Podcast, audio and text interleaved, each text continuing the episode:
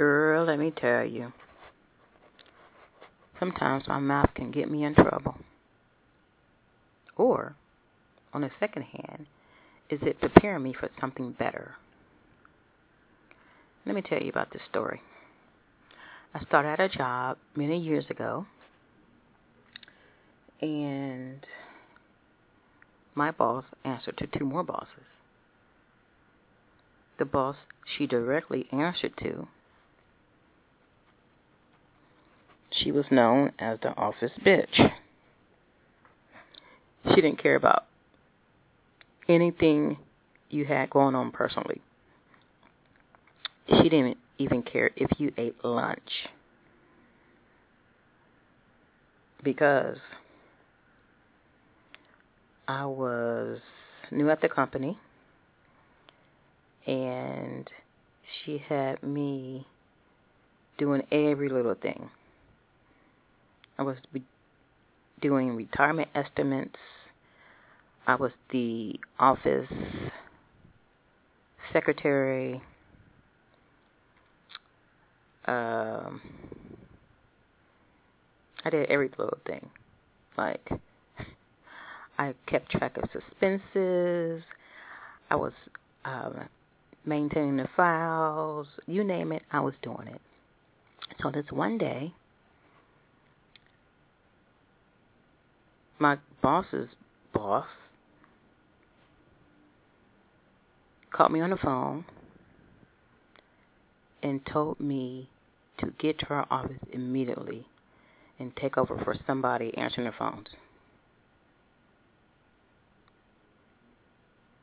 Now, mind you, this was an office that had like 68 other people in it, and I was the lowest on a totem pole. So I said, um, okay, I'll be up there. I'm eating lunch right now. Mind you, it was 1.30 because that's the only chance I had to eat lunch all day. Because before that, she had me working on a briefing at the last minute. and I had to brief this to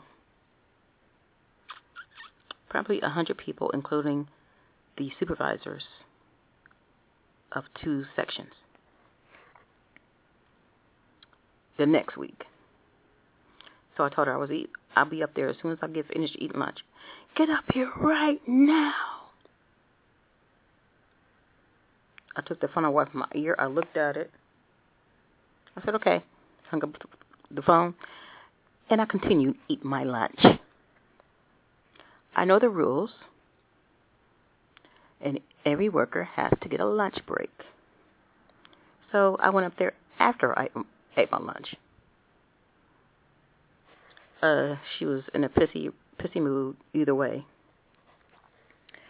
So one day I was telling my boss, I was like, so and so starting to get on my nerves. She's like, what? She controls your future. I looked at her. I was like, no, I control my future. Like, how you in the world did you let that coming out your mouth? She don't control my future, and you don't control my future because it was my choice. I came back to that organization for the third time. My choice. So I left two other times. I can leave again. So I control my future. and ever since then, she just treated me like the rest of the common folks. Because when she first came, I was a, I was the only one who really embraced her. You know, like she's a normal person she, I mean, everybody else was like, "Oh, your new boss is going to be mean. I heard your new boss is mean." Da da da da da da. She was the nicest person until I made that statement. So she really believed that her boss controlled everybody's future in the office. I was like, whoa. People really think that way? And because I was the lowest, lowest man on the totem pole at the time, she thought I was going to buy into that. No. no. So, some of us had little sayings on our email greeting below our name. And I changed my quote. I said, You're the only person who controls your destination. Don't let nobody tell you otherwise. So eventually, somebody sent out the memo that we cannot have these quotes uh, under our email. oh my goodness. So,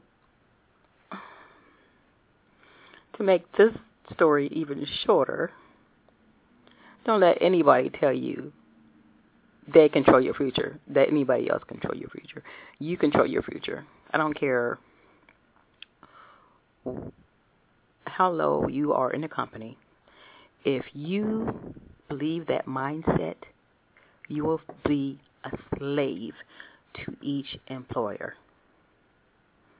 And when she told me that, I was like, oh, okay. I have to work behind the scenes to get ahead because they have this mindset that, oh, I control your future. So, if anybody ever tell you that, tells you that, or acts like they control your future, work behind the scenes.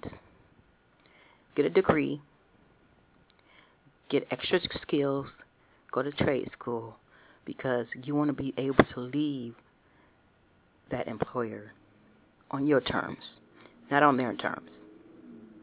Remember that.